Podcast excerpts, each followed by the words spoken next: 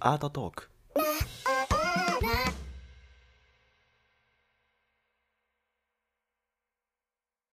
お越しにいただ、お越しいただいた皆様、ありがとうございました。ありがとうございます。終過去形。わっちゃったよ。お越しいただいた皆様、ありがとうございます。東京美術館の中の人の佃と申します。たどたどしいな、今日も。はい。どうぞ。可愛らしい。台本、台本あるんですけどね。はい。はい。えっ、と、現代美術館の萩野正樹さんの、えっ、と、アートトークを今日は行います。よろしくお願いします。はい、よろしくお願いします。で、そうですね、各週水曜日の夜9時から1時間ほどやっておりますので、はい。よろしくお願いします。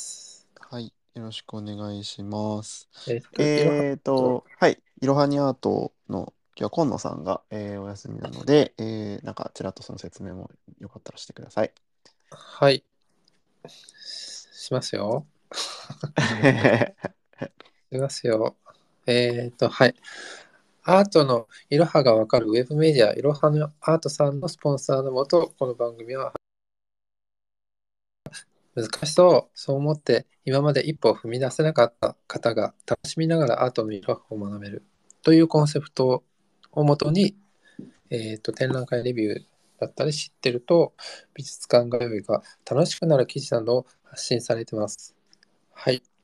で、今日の内容も記事化されるんですかね。されます。ちょっと僕、あの、バタバタしていてですね、だいぶ貯金、どんどん貯金が溜まっていってしまってるんですけど、はい。えーやります。はい。なので、えっと、一応毎回なんですか？毎回、あの、やろうとは思ってます。はい。そうですね。今ちょ、ちょうど展覧会でねご多忙なので、はい僕落ち着いちょっと多忙オブ多忙で、はい、すみません。多忙オブ多忙ですね。はい、そうですね、こう結構大阪に出張、今日も明日からまた木金土日かな、おはい、大阪在労。はい、一日の在半分ぐらいいない、一週間の半分ぐらいいないっていう。そう。はい、はい。そんな感じですみません。あのーはい、皆さんありがとうございます。なんかよかったら始まったよみたいな告知していただけると助かります。島津さんにもお会いして、はい、みつるさん、おおはい、みつるさん行って買ってくださったんですよ。ーおーコレクションに加えていただきました。はい、すごい。さすが、そうなんですよ。コレクター違いますね。コレクターの方にね、持ってもらうと嬉しいですけど。ね、アートコレクターはやっぱりね、はい。いろんなの買わないと。はい、ということでですね、えー今回は、えーオランダのラファエル・ローゼンタールについてやろうかなと思います。はい。よろしくお願いします。はい。えー、っとですね、えーし上にリンクいろいろ貼ってあります。よかったら見てみてください。はい。いか見てみがます。ございます。はい。ちょっとはい。えーっとですね。まあ、いろいろ、えー貼っておきました。えーなんか日本で結構、えーと、展示もやっていてですね、4回ぐらいやってんのかな？という感じで、えー所属なのかちょっと僕は詳しいことは調べきれませんでしたが、拓郎染谷コンテンポラリーアートというギャラリーで、えー扱ってるそうです。まあ、多分、日本の窓口になってるのかなという感じです。おはい一応、えー簡単な、えーっと、バイオグラフィーを、えー言いますと、ラファエル・ローゼンタールは1980年生まれなので、現在43歳かな。はい。です。現在、うんニューヨーク在住ですね。はい。で、えーオランダ人、オランダ人とブラジル人のハ、ハーフじゃないか、オランダ系ブラジル人かな。はい、うんはい、という感じだとオランダ系思います。ブラジル系オランダ人なのかちょっとよくわかんないけど、はい。まあ、あの、ブラジルとルーツがあるということですね。はい。で、えーと、まあ、インスタレーションとかウェブ系の作品が多くですね、タペストリー版が、まあ、文章とかを残して、まあ、ポエムじゃないけど、ね、はい、を残しています。で、えーまあ、動きっていう、こう、ムーブっていうところから抽象化を行うとか、まあ、仮想空間から物理空間へ話を持ってくるとか、えーウェブサイトから、まあ、印刷物へとかっていう、まあ、そういうブリッジをするっていうことで、まあ、あの作品をいろいろ作っているという方で、ローゼンタール知ってるよって方、いかが、今どれくらいいますかね、ラファエル・ローゼンタール。見になんか多分、瀬戸内芸術祭とかもしかしたら出てたのかな？ちょっと多分、多分日本でちょこちょこいろいろ展示をしてると思います。はい。うん。で、まあ、NFT とかも出しているということで、あのー割と NFT 会話の方も一応、こう、話聞いたことあるかなっていう感じかなと思います。はい。うんうんうん。はい。で、あ、ごめんなさい、NFT 出してんのかな ?NFT、直接ちょっと出してるっていう情報を僕は今、すごい適当なこと出してるだろうなみたいなこと言っちゃいました。NFT に関していろいろあの発言をしてたりとか、NFT に近しい作品を作っているので出しているものだと思ってましたけど、ちょっとごめんなさい、調べきってないので、もしかしたら出してないかもわかんない。すいません。はい。うん。で、えーっと、まあ、ラハイ・ローゼンタール何がすごかったか、なんで今、まあ、こう、世界中で、えーこう、評価を受けているのかというところですけど、一言で言うなら、えーウェブっていう、ウェブサイトっていうものを、えー現代アートの技法の中というか、まあ、プラットフォームの中に使った、た第一人者という感じの認識でいいかなと思います。ほそう、つまり、まあ、メディアアートっていうものはたくさん世の中に存在していて、まあ、テクノロジーとか、まあ、いろんなものを、ね、あの、モーションキャプチャーとか、まあ、なんか、えーなんかいろいろ、はい、日本だと例えば、チームラボとかがやってるようなこととか、えーはいそうですねはいはい、はい猪子さんがやってるような、えーまあ、要はう。、はいはい。まあ、映像とか、まあ、デジタルとか、まあ、なんかそういうものとか、まあ、物理的なものでもいいんですけど、テクノロジーをすごく使っているとか、まあ、なんかそういうものをメディアアートと、えー、一括りにするんですが、まあ、その中でもウェブサイトを使うっていう、えーことに関しては彼が多分一番最初だったんじゃないかなと思います。ウェブサイト使う？そう。どういうことなんだろうということを、まあ、追って説明はしていきます。はい。そう、ウェブサイトなん、どういうことなんだろうっていうの、いろいろ、えー作品群で有名なところがあるんですが、まあ、ちょっと一応、作品の説明を後にして、えーまあ、バイオグラフィーの続きを言っておくと、えーまあ、その、それで、まあ、一着有名になりましたと。はい。で、うんうんえー今の現在、ヨーロッパ、アメリカだけでなく、アジア、南米でも定期的に、えー展示をされていて、有名どころで言うと、えーニューヨーク、ホイットニー美術館、えーパフランス・パリのポンピドゥですね。うんえーあとは、アムステルダムの、えー市立美術館と、えードイツ・フランクフルトのクンストフェラインと、えー日本だと川崎市博物館にも、えー展示をされていたりしたそうです。博物館。はい。まあ、他にも、へえーまあね、世界中で展示をしているという。えー2010年以来はベネチア・ビエンナーレでの展示を、えーされているということもあって、うんもう、あの、コンテンポラリーアーティストとしては、えー十分ぐらいの知名度があるような、えー有名な作家だと思います。うん。はい。で、えーそうですね。どこから説明をしようかなと思いますが、えーあ、そうですね。オランダ人の画家の奥さんと建築を学んだブラジル人のジャーナリストのハーフという感じだそうですね。はい。もはい。だからブラジルとオランダ人のハーフということですね。あはい。という感じです。えー一つ、えーそうですね。Google のマップを僕は貼ってある。一番多分、ね、手前になってると思う。違う、逆か。ね一番右か。はい。一番違うな。後ろから、あ、違う、一番左でいいんですね。ごめんなさい。一番下からやったんで、ば BYOB、Google マップって一番左のリンクですね。まあなんか、あこのリンクを見てもまあしょうがないんですが、えー彼の有名はない作品の中で、この BYOB という活動があって、えーこはいれ何の略かっていうと、Bring Your Own Beamer という、えーそれの頭文字 BYOB ですね。はい、まあ、ビーマーっていうのは、えっと、日本語で言うとプロジェクターです。はい、ビーマー。そうう、ん英語でビーマーと言います。はい。まあ、うんビームする、ビーム、ビームああ、なだからです。ね。はいはい。ビーマー。Bring your own beamer。まあ、要は自分の、えーまあ、プロジェクターを持ってきてねっていうタイトルではあるんですけど、うんえー要するにこう予算の有無とかにはかかわらず誰にどんなメディアアートのアーティストでも、えー展示会を作ることができるよっていうなんかなんて言ったらいいんだろう。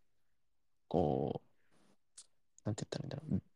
なんかデモ活動が世界中ではこうなんかみんなやるみたいなことと似てるというか、なんて言ったらいいのかな。うん。そう。えー。なんかでもこの地図見るとすごいいっぱい。はい、世界中まあ150回以上の BYOB のイベントが開催されたんですけど、えマニュアルがあって、まあ、スペースを見つけること、そして多くのアーティストを招待すること、そして自分でプロジェクターを持参することということを一応マニュアルに置いてあって、で、この BYOB を、をえー掲げてみんなでやろうぜっていう、その世界中でみんながこれをやっていいよっていう、なんとなく言ってる意味ね。わかりますかね。こう B、なんか、えーブラック・ライブスマターのデモが世界中でいろんなところで行われたみたいな感じというか、同時多発。そうそう、そう的な、えーなんかみんなでこの、この、このパッケージングでみんなでやってねっていうことを、まあ、やったっていううんマニュアルを用意してみんなでやろうよっていうのを、で、これが150のアーティスト世界中で2010年以降ですねえすはい、やったっていう。外制覇。はい。っていうのがあります。はい。で、えーまあ、ウェブの作品の話をしたんですけど、えーなんとウェブサイトを販売するっていうこともやってました。はい。うんウェブサイトを要するに美術品として販売をしたっていうことの世界最初のアーティストであると。えーはい、で、このコレクターは、あまあこの、このウェブサイトを買ったコレクターは、まあ、自分のドメイン名を、えー自分の名前とかを、まあ、そのソースコードとかウェブコードに入れれたりとか、タイトルにも入れれたりとかして、まあ、契約書を、まあ、あのいろいろ結ぶことになるんですけど、こう2013年、うんローゼンタールの、えー www.ifnoyes.com っていうサイトがあるんですけど、このサイトがニューヨークのフィリップスのオークションで3500ドルで落札。まあ、大体50万円ぐらいですかね。はい。落札されたということです。サイトが。そうなんですよ。サイトが美術品ですっていう。サイト、サイトってでもサーバーにあるんですよね。サーバー借りるんですよね。そうです、そうです。はい、はい。まあ、借り、随分でも作れるかもしれないですけど。そうなんですよ。その概念というか、まあ、ちょっと、えっと、彼の作品は割と、うーんとね、えーとてもデュシャン味があるというか、コンセプトの中に、これってアートなんですかっていうようなことをすごく、えーうん文章にも残しているし、あの作品の中でもめちゃめちゃ言っていて、はい。うんすごく、えーデュシャン味めっちゃあるなっていう感じです。特に詩とかもね、文章で詩を残してたりとかして、えーっとね、どこかの、えー、ちょっと待ってどの記事かな？上のリンクのどこかにあるんですが、えーっとです。ちょっと待ってくださいね。これ毎回困るから、ちょっと今度からなんとかしなきゃいけない。どれだっけってなっちゃう。毎回、毎回どれだっけなってなっちゃうから。うん。なっちゃう。はい。えっと、詩、まあ、詩を残していて、えー、アートザ・レストという作品、えーまあ、詩詩というか文章が残っているんですが、えーこの中で、まあ、えっと、文章を、えー全然載せてもいいんですけど、えー、そうですね。まあ、要するに、えー簡単に訳すと、昔っていうのは、えー芸術と文化っていうのは美術館の壁で明確に分けられていたと。で、その壁の中で芸術たちは芸術とは何かということを問い続けていました。はい。で、これはアートなのかとか、これは何だろうとか、これはどうかっていう問いかけが、美術館の壁の中で行われている限り答えは常にイエスだったよねっていうことを言ってますね。だって美術館の中でその問い問いかけをやっても、いや、それは美術館の中での作品なんだからビアートでしょっていう、その担保性がもともとある上でやっても無意味だよねみたいなことを最初の疑問に思ったと。はい、今、あの、すごい口語で説明しますけど、詩詩のような文章になってます。はい。で、えーで、た、そう。まあ、美術館の壁をピーナッツバターで塗ったとしても、これはアートになりますよね。で、しかしこれを同じことで YouTube でやったらどうなんだろうかと。例えば。例えば、ね、うん。そう。要は場所が違ったら同じことしてもたら、本当にそれはアートなのかっていうことですね。はい。そう。で、これは芸術なのかっていうことをすごく、まあ、この文章でもすごく言っていて、まあ、芸術とは美術館で展示されているものだけなのか、アートという言葉に意味はあるのだろうか、アートとそれ以外を分ける価値があるものと信じたいがそうでないのであろうか。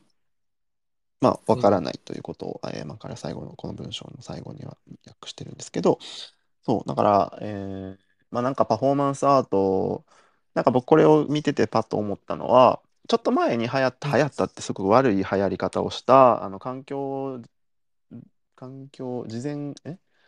団体、環境団体、保護団体が、まあ、ゴッホの作品に、まあ、トマトスープをかけるっていう事件がね、えーありましたけど、で、あれってめちゃめちゃ非難をされたんですが、その後もね、いろんな、えーなんかそれが他の美術館、世界中で、こう、同じことをやられたんですけど、で、まあこれ問題だよねっていうのはわかるんだけど、例えば、うんじゃあ日本でも同じようなこと実はあって、チンポムが、あのうん岡本太郎、渋谷かなんか、渋谷だったかな、岡本太郎のところに、うん、えー書き足したっていう事件があったんですよ。ああ、ありましたね。はい。で、これは岡本太郎財団みたいなところから音がめなかったはずなんですよ、確か。うん、あ、そんな、だと思います。そう。っていう事件があって、ってことは、まあ、そのうん。岡本太郎とチンチンポムがやろうとしていたことが、まあ、割とコンセプトあってたかし、まあ、岡本チンポムも、まあ、リスペクトあったから、OK だよねっていうことになったってことは、これアート活動として認められたってことだと思うんですけど、うんうん、じゃあこれと、えーそのトマトスープをかけたところって何が違ったんだろうっていうこととか、例えばですけど、まあ明確に違うことは多分たくさんあると思うんですけど、なんか、えーうん100人に説明して100人が、ね、そうだよねって納得するぐらいの説得力を持った、こう、線引きができるのかって言ったらちょっと難しいかなと思うわけですよ。そこにリスペクトがあるかどうかとか、本当に汚してるかどうかとか、チンポムに関しては直接絵に描いてるわけだから、そうそう。そう、トマトスープの方は作品がね、ガラス板の上になってたんで、うんまあ額は汚れちゃったけど、あの作品は汚れてなくて、どっちかというとチンポムの方がすごいことをしてるんだけど、チンポムはね。OK だしとかっていう、そう、だから100%のこの線引きって難しいよね。その、なリスペクトがあったとか、ね、そういうのは難しいけど、片や、えー環境事前保護団体だから、まあ大きな問題になったけど、あれがアーティストだったら OK だったのかもしれないよねとか、あの、だいぶ前そう、だいぶ前にあった、えーっと、バナナですね。えっと、ペ、ペロタンから出してた、えーはいマリッツォ・カテランのバナナの作品、コメディアンって作品が、まあ、えーアートバズゼルマイアミで、えー1600万になったって記事僕もいろいろ書いてますけど、まあ、そこで壁に貼ったバナナの作品を別のコンテンポラ、えーなんかパフォーマンスアーティストが食べるってことをしたんですよ。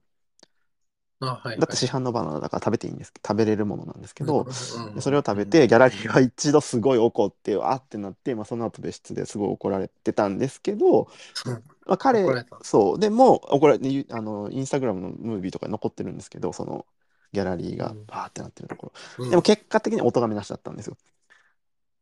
でうん。それはそのコンセプトが作品だからコンセプトは食べてもなくならないしっていうで市販のバナナだよっていうことをむしろなんかあれはすごく食べたことであのカテランの作品が良くなったんですよね結果的に。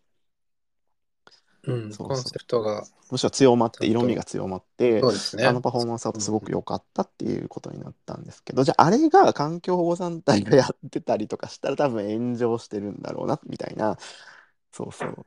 だ100%ここ線引き OK ですっていうのはすごく言いにくい。まあもちろんいろんな角度からこれは OK でこれはダメっていう皆さんの意見はあると思うんですけど、そう。うん、そう。っていうようなことっていうのは、まあ、デュシャン味があるよねってことだとは思うんですけど、まあ、ラファエル、うんローゼンタールもこういうようなことをすごく思っていると。はい。うんだねっていう。うんうんあ、なるほどね。そうそう、ウェブサイトって、あのーそのチープなものというか、誰でも作れるようなものではあるけど、し、誰でも見れるようなものなんだけど、これを美術作品と呼べるのかどうかとか、美術館のうん。中だけが作品を展示する場所じゃなくて、ウェブの中でも可能なんじゃないかっていうことを言っているわけですね。はいうんうん。で、まあなんか NFT に関しても、えーっと、一昨年ぐらいの美術手帳で NFT って何みたいなか特集があった回があったんですけど、うん。覚えてます？美術手帳の本ですね。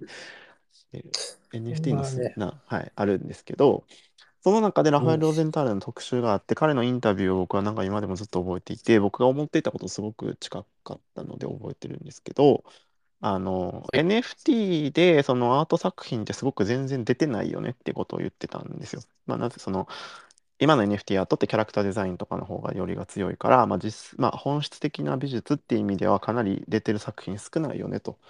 で、おーなんでかっていうと、えーまあ、ダミアン・ハーストがやっちゃったこととかっていうのが、基本的なアーティスト、その NFT の、を美術として扱う時のコンセプトそのもののコアの部分をやっちゃったんですよ、ハーストが。要は、デジタルの画像っていうものに価値があるのかどうか、所有ってどういうことなのかみたいなことを問う。まあ、それが NFT のすごく強みではあったけど、まあ、あの、ハーストがやったことってすごくそういう意味では、そこの芯を食ってたんですよね。NFT の価値観、デジタルの画像とかの価値観、所有うんっていうその本質のもうど真ん中をコンセプトにしてやっちゃったもんだから、えーそれ以降の NFT アーティストっていうのはとかっていう作品っていうのはみんなハーストのパクリなんじゃねみたいなこと言ってたわけですよ。うん。そうなんでもうど真ん中やっちゃったからそのそれ以外のことをみんなやっても結局は同じようなことをやることになってる。だから NFT の、えー NFT アーティストってみんなそのその所有欲とか、まあ、所有とか、えー存在価値とかっていうところのコンセプトををみんな同じコンセプトアートをやってるよねっていうみんな同じことやってるよねみたいなことを言ってたのがローゼンターレでなんか僕はすごくそれを同意をした記憶があってうん。それくらいなんかハーストがやったことはすごくコアなとこをやっちゃったんでそう。うん。そそれであまあ表面的な活動まあなんていうのかなその表面とかっていうのは変貌するしても根っこのコンセプトの部分っていうのは割と同じなんじゃないかっていうのはなんかすごくなるほどなっていうことを思ったりはしました。はいなるほどね。ね。そう、ということをやってます。はい。で、えー他にもですね、まあ、そのウェブ、ウェブで作品を作るっていうことは結構いろいろやられていて、えっと、今、僕、どっかにリンク貼ったんですけど、ちょっと待ってくださいね。取れた。えっとね、ちょっとなかったつもりだが、ちょっと待ってください貼りましょうかね。えっと、アブストラクトブラウジングっていうのが、えっと、皆さんもしパソコンで、これパソコンの Chrome なんです。Chrome のソフトなん、ソフトじゃない、ソフトとは言わんな。Chrome の、えっとそうそう、拡張機能で、彼があのオープンソースで出してるやつなんですけど、今僕ちょっとツイートしますね。はい。まあ、面白くて、えっと、まあ、ウェブのコード、ウェブホームページっていうのはどういうふうにできてるかっていうと、まあ、CSS とか HTML とかっていう、まあ、コードをウェブブラウザーっていうね、Chrome とか、まあ、なんか Safari とかインターネットエクスプローラーとかっていうのがあると思うんですけど、えーそれが文字情報を可視化してるんですね。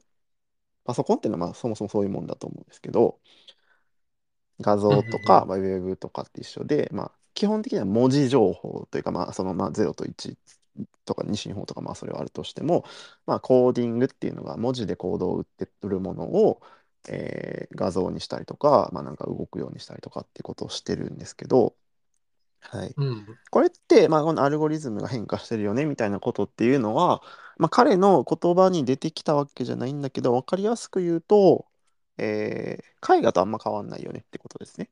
つまり、絵画は絵の具とかってこと、顔料、顔料って言ったらもっと言ったらもう粉なわけじゃないですか。パウダーを、うん。えっと、ん何か油とかで練ったりとかして、まあ、絵の具に作って、それを塗る。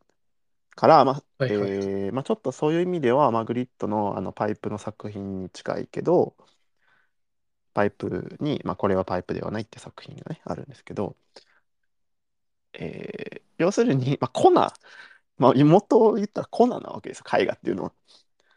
うん、さあ、そうですね。そうそう、すごく、まあ、突拍子もないことを言うと、コナなわけで、コナが、えーキャンバスの上とかに乗ってるだけのことなんだけど、まあ、人間コナが見えないから、えーそれを絵画に絵画として全体を見ちゃうよねっていうことと、えーウェブって実は文字情報で、うんうんうんうん、でウェブ上のさ写真とか、まあ、例えばもっと言えばデジタル画像とかですね。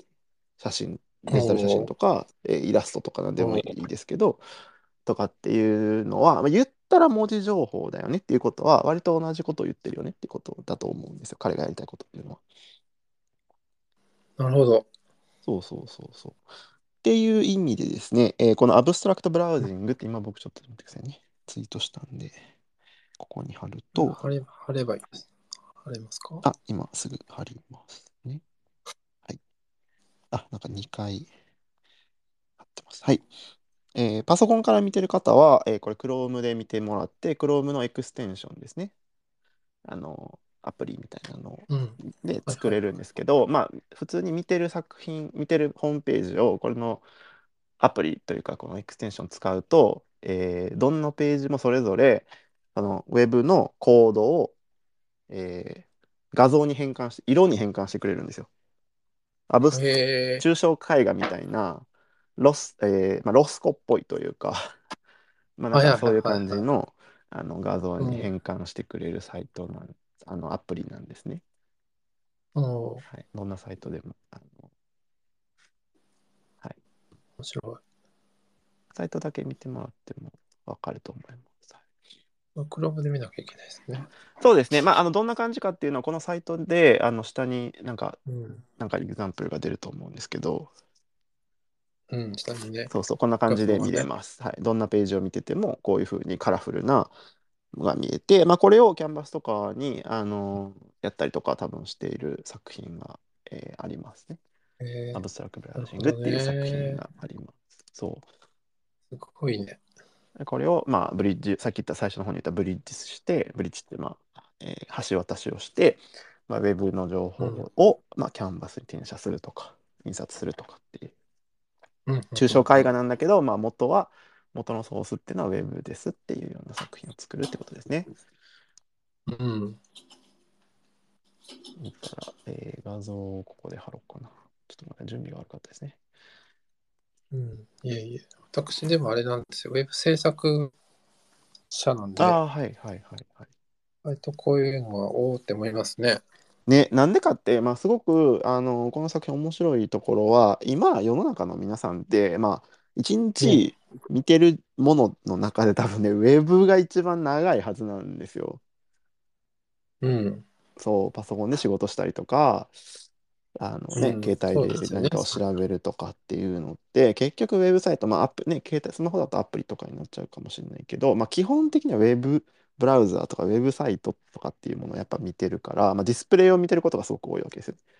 一日うん多分ね、すごい時間のを見てると思うんですよ。人によってはねね睡眠時間以外はほとんどディスプレイ見てるってことになってる人いるテレビ見ない人とかはやっぱね、うん。そうだからその中でそれをこう使うというかあの平面として、えー媒体として使うっていうのはすごくコンセプチュアルだしすごくモダンですよね、うん。あのコンテンポラリーとしてすごくモダンだなっていう気は、ね、今っぽいっす、今っぽい。そうそう今っぽいという。はい。でまあそれをまあ分かりやすく芸術に可視化するためにこういう abstract painting に変えるっていうのはなんかこうすごく、えー論理的というかなんか腑に落ちるなっていう印象があります、僕の中で。うん。はい。えー今ね新しい、ね。はい、1個貼ったんですがこの展示を見ると多分ね、そのさっき言ったアブストラクトブラウジングっていうアプリで作ったあそうそう。絵画が絵画というか転写したものなのかな？ぬ自分で縫ったのかちょっとわかんないけど、はい、作品が見れます。見れてますかね？はい見えてますね。はい。うん。わかりますか？この、えー今一番左のリンリンクですね。古典の内容があるんですけど、うん。キャンバスの作品なんだけど、まあ、このさっき言ったアプリで出てくるのはこういう感じの画面が見れます。スティーブ・ターナー？はい。ギャラリーの名前かな、スティーブ。ああ、なるほどね。あ、見れました。はい。あ、これはね、これは布で、ごめんなさい、キャンバスじゃなくて、布で折ってますね。ウィービングしてますね。うん。布でこう、お折りになってます。はい。これもちょっと憎くて、ね、折りにするっていうのは、やっぱこう、めちゃくちゃフィジカルなものに変えるっていうのはすごくいいですよね。ただのペインティングとか、まあ、あの印刷をするとかっていうことじゃなくて、ここで織るっていうのはね、いい、いいですよね。はい。そうね。っていうような感じでですね、まあ、あの、ピンタレストとか、わかりやすいですね。はい。まあ、なんかこういうことをやってるという。うんうんうん。そう。まあ、いろいろ文章も、えー残してはいるんですけど、えーブラウザが要求する、え、ごめんなさい。えーちょっと待ってね。えーそう、ウェブサイトとは常に進化と適応の状態にある。商業的、組織的、そして個人的なウェブサイトは、ブラウザが要求する修正に対応し、新しい社会的要求を受け入れるた受け入れるために外観を、外見を変えている。ウェブサイトは今、ここに存在することを望む今日の美学を受け入れて、えー簡単に認識できる施設を提供しているんですと。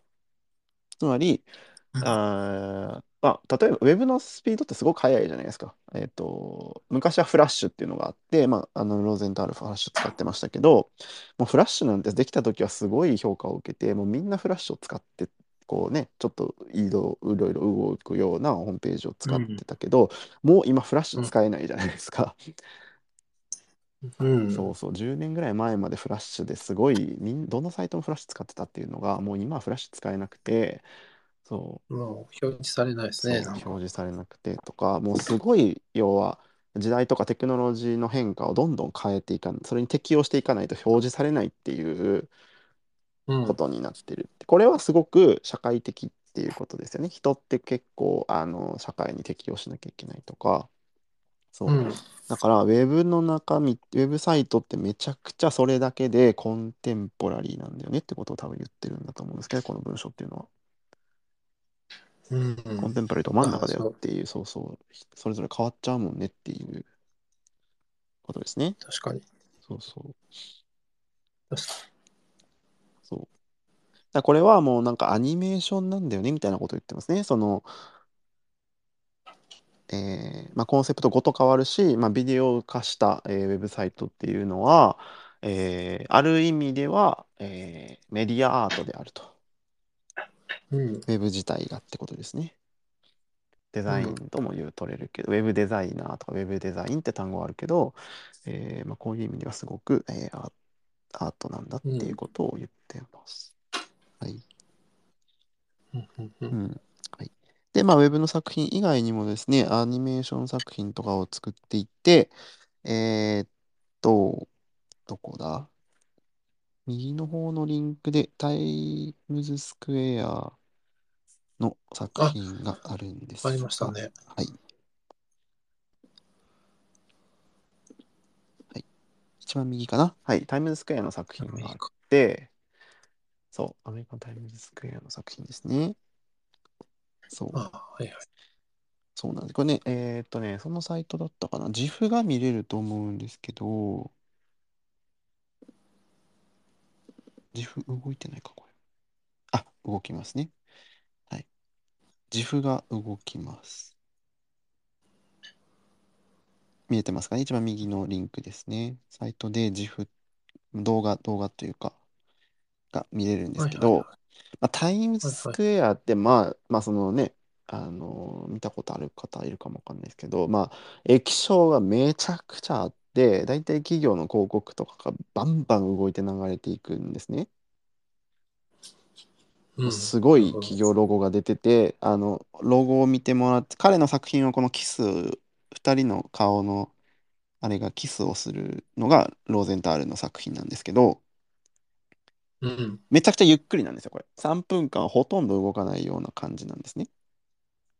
うん。そう、めちゃくちゃゆっくりなのに対して、他のその液晶の動くスピードがすごい速いのがわかりますかね。そうですね。そうそうパラパ。ラパラパラ。多分これすごい広告費で、なんか10秒間いくらみたいなすごいあの広告費だと思うんですけど、まあ、それからすごく早くこうあの企業の広告がバンバン変わるし、人はすごい移動するしっていう中で、3分間のこのすごいゆっくりなキスをするっていうだけの動画がバーンって流れるっていう、この3分間時を止めるみたいなことを、まあ、やりたかったみたいですね。うんうん、まあこの時間の概念とかっていうのをすごく意識をしているみたいで、まあ、特にこのロゴとかもなければ、スポンサードバイ何々みたいなワードもないしっていうことうんで、まあ、なんかこれはなんかゲーテの話が出てきていますけど、まあ、ロマンチックの願望である。まあ、この、えーまあ、ロマンね、その愛する人とのこの幸せな瞬間、永遠、なんか時が止まればいいのにみたいな感情を、まあ、見せているということを言っていて、うん。なんとなく伝わりますかね。その、はいうん愛する人とのこう一番愛し合うシーンを、まあね、時が止まればいいのにっていうその感情を見せてるということですね。この逆にめちゃくちゃ賑やかなとこでめちゃくちゃう時間の流れが速い場所ですごい人も集まるうん中心だからすごい人も動くわけですけど、そこで3分間めちゃくちゃゆっくりなこのあの色がねうん。こう基礎するっていうだけのムーブを作るっていうこと。で、まあ、あのウェブの作品では一歩ちょっと違う作品なんですけど、まあ、こういうムービーとかね、あのメディアアートも作っていますと。うんでもコンセプチャーなんですね。そうですね。うん。うん。そうそうそう。なかなかこう、社会的というか、えこういうのアーバンアートとかって言ったりしますけど、うん。はい。まあ、その都市の空間を使った作品という感じですかね。なるほどね。なんか難しいところ、アーバンとウェブデジタルってすごく難しいところなんですけど、これができるのってやっぱタイムズスクエア選ぶのは確かに正しいなと思って、ブラウザって基本的にちっちゃいものなわけじゃないですか。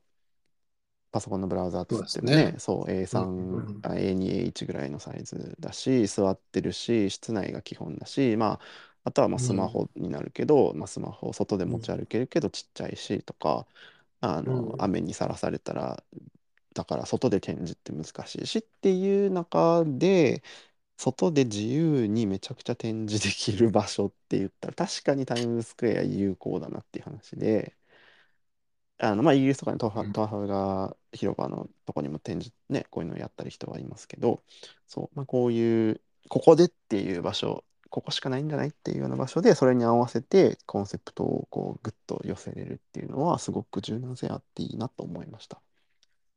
うんう。ん、そうですね。はい、というような感じで、まあ、ローゼンタールっていうのは、まあ、ウェブ発信の、えー考え方をすごく柔軟だし、えーうん。特に思考的でとてもこう、まあ、デュシャン味があるというかアートって何なんだろうみたいなことあなたはこれアートって言いますかっていうようなことを、まあ、やるという意味では、まあ、デュシャンの系譜なのかなっていう気はすごくするしなん,、うん。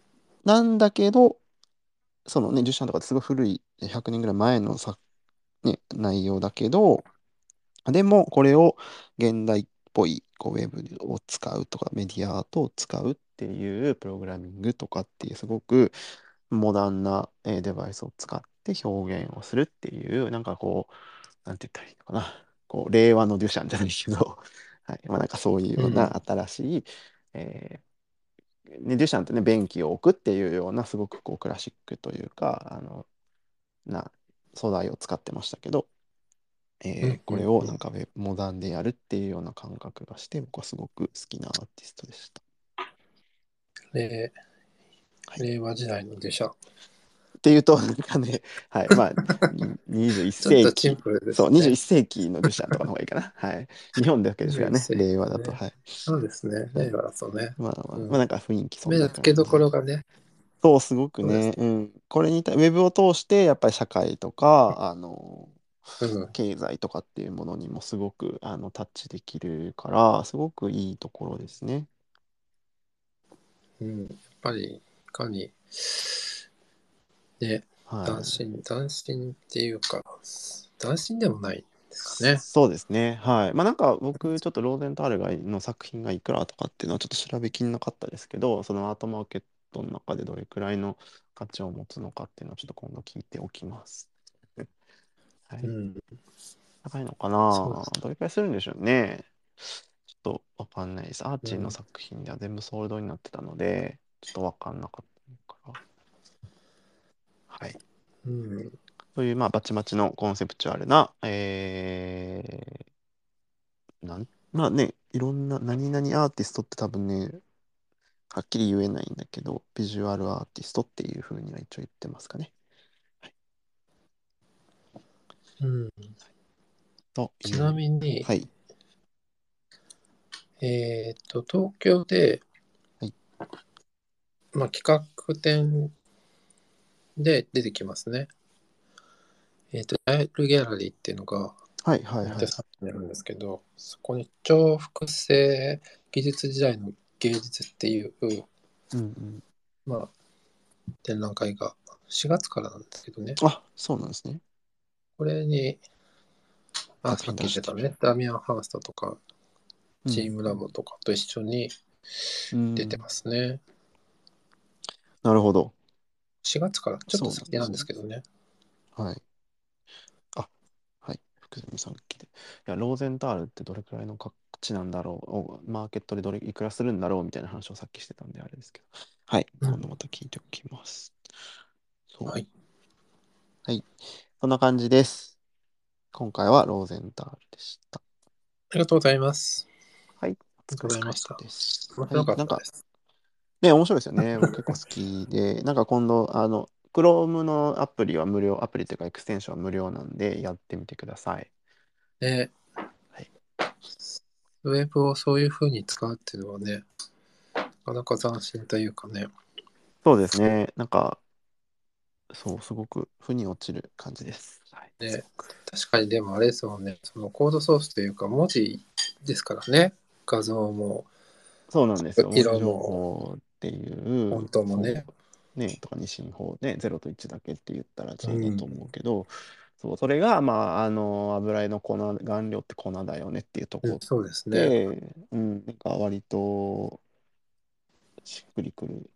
まあその粉の話は僕が、僕が言っただけなんですけど、まあ多分そういう意味もあるのかなっていう、僕はそういうふうに見ちゃうなっていう感じですけど、はいはいはい。うん。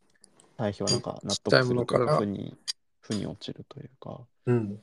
に落ちました。うん、見にお見見てるものってね、そんな感じなんだよって言われると確かに。面白いとこですね。うん、面白かった。ありがとうございました。はい。よかったで勉す。強になりました、今回も。はい。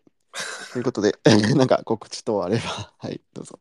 口と、口は特別、えっ、と、あ、大丈夫です。あ、逆にまあ一応ね、展覧会も一応、あの、まさきさんの展覧会もね、はい、えー、やってますが、えーはい、一応今じゃあ告知貼っておきます、上に。はい。えーと、現在、えー4月の15日までですけど、えー大阪のケンファインアートというところで、えー奥展、まさきさんと展示をやって、2人展ですね、展示やっております。はい、オープニング、まあ、あの、今週も木、金、土と、えー在明日からですね、在寮す、在廊するので、もしよろしけお近くの方いたら、はい、はい。えお願いします。えはい皆さん、ダブルまさき展、そうなんですよ。はい、僕まさきを集集めるとか集めないとか、はい、聞きましたけど。ね、奥天さんは、なんかどこだっけ、蔦屋かなんかで見たこと、あ、そうですね。奥天さん、すごく有名なか、有名だっていうか、あの、日本ですごく活動されてる方なので、うんい、ろんなところで奥天さんの作品見れると思います。はい、いろいろ教えてもらって。はい、抽象っぽかったですね、割とね。そうですね、抽象画で、あの子供が描いた、なんか子供の絵画教室とかをやってた方で、そうなんですよ。で、子供が描いた線を、こう、あの、浮き彫りにさせるというか。あ、そうそうそう。なんかワークショップみたいなのやってたかもしれない。うんうん。子供。に書いてもらって。そうなんですよ。すごくなんかこわもてで怖そうなんですけど、ちょっと優しい、実は 優しい方そうなんんですすね。こわもて、こわもてなんですね。こんな方。そうそう。全然。うんはいよかったら、大阪の方はね、もしよろしはい、ければぜひ、はい、結構ね、来ていただいて、はい、もうすでにね、多分100人、初日でね、80うん、人ぐらい素晴らしい。はい、はい、たくさん、あの、よかったです。たくさんの方ね、見てもらえて。はいはい、まだ、あの、3週間があるんで、よかったらよろしくお願いします。ありがとうございました。はい、では、はい、こんな感じだと思います。あの、今回の内容は、えーポッドキャストのアーカイブに行ったりとか、えーいろはにアートさんで、えー記事になったり、えー音声が上がったりするかなと思いますので、はい、いよろしくお願いします。あちなみに実家会はえー次回は、えーっと、何をするって言ってましたっけ？えーちょっと待ってくださいね。次回は、再来週ですが、あれです。エルリッヒかな？あ、エルリッヒ、レアンドロ・エルリッヒ。はい、レアンドロ・エルリッヒにしますか？うん。はい。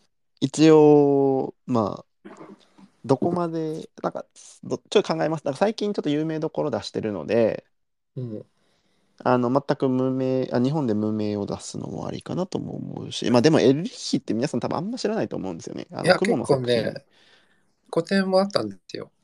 あ、本当ですか？行きました？でも雲か水族、あの、プールか2個ぐらいしか皆さん知らないかなと思ってたけあ、そうど、そう、21世紀にも常設であるし、はい。えっ、と、そ、それ以外個展知ってるか個展、あ、でも森美術館で結構、なあ、本当ですか？うん、やってましたよ。に結構人気になってましたよ。あ、本当ですか？じゃあ、そんなやんなくてもいい割のか。と、うん、有名だと、有名な方に入ると思います。わかりました。じゃあちょっと考えます。だからあんま有名どこ続いてるので、ローゼンタールから、あのホックニーからっていうので、なんかもっと、えーすごい微妙な、微妙って言ったら怒られる、えーしようかなと思って、なんか女性アーティストとかで、なんか一回まとめてもいいし、なんかどこか、でも一個女性アーティストもやりましたよね、さっき。あ、そっか、さっきか。やってたから。まあ、もしなんかリクエストとかあれば、そうですね。なんかリクエストいただくっていうのもいいですね。なんか、シ DM ンディ・シャーマン、そうですね。なんか、それ一回普通に、あのーなんていうのかな。ただの相談会を垂れ流すっていうのも面白いかなと思うんですけど、相談会。相はい。談なんか、バーバラ・クルーガーとか、女性のね、アーティスストとして、バーバラ・クルーガーとか、まあ、フランク・ステラとかも、ステラとかはどうですか？皆さんどれくらい知ってます？フランク・ステラ。聞いたことあるぞ。あ、本当ですか？そんな程度ですか？それだったうん。ら、それだったらステラにしようかな。うん、有名な方だと思いますけどね。皆さんどうですか？ギルバート・ジョージとかでもいいけど。そう、シンディシャーうん、フランク・ステラ、ステラはなんか現代アートで結構キーな人なので、日本であんまり知名度がないんであれば、やってもいいかな。うん。いいと思いますよ。うん、じゃあ、今度ステラにしよっかうん。な。はい。まあ、そんな感じで、はい、ちょっと考えてみますが、ちょっとじゃあステラにしようかなと思います。はい、はいありがとうございます。よかったという。ことで、ありがとうございました。はい、どうもありがとうございました。では、また再来週の水曜日お待ちしております。ではでは、終わります。はい、ありがとうございました。はい、ありがとうございます。